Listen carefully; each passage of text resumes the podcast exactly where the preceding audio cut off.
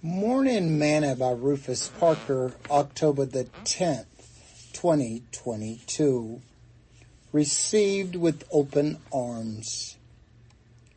And he said, a certain man had two sons, and the younger of them said to his father, Father, give me the portion of goods that falleth to me. And he divided unto him his living.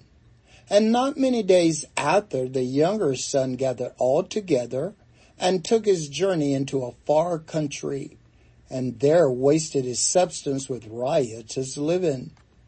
And when he had spent all, there arose a mighty famine that, in that land, and he began to be in want.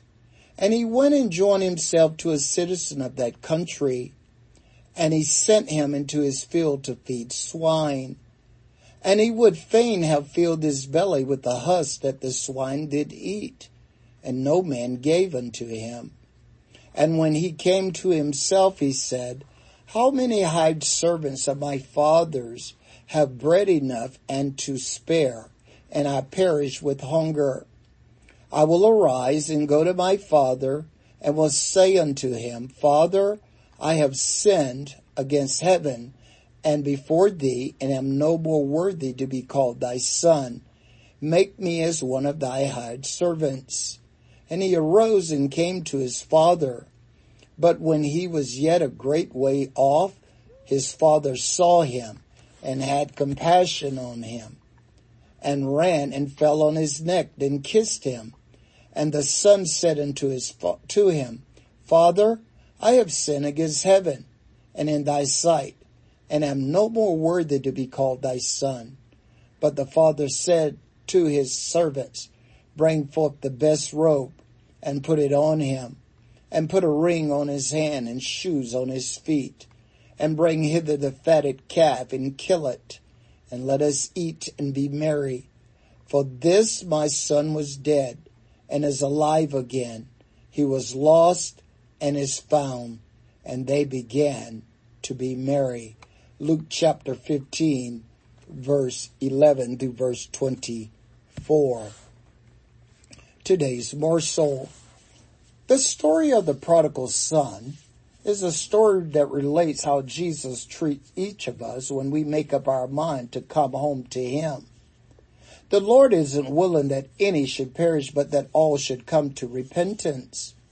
When the prodigal son decided to return home, he probably was not expecting all the excitement and fanfare that was given to him. For the father to give him the best robe, new shoes, and a signature ring with authority was probably a little bit much to handle. He had already made up his mind to be a servant like others. Jesus says that the angels in heaven rejoice over one sinner that repents. The father saw his son in a different light. This is my son, he said, that was lost and is found. He was dead and is alive again. The son was received by his father with open arms. The same is true with you. You can never get too far from Jesus that he will not come welcome you home with open arms. Just don't wait too late. Sing this song with me today. He said, come unto me and I will give you rest. Take my yoke upon you. Come and be blessed. For my yoke is easy and my burdens are light. Come unto me and be filled with delight. Thought for today. Home is where the heart is.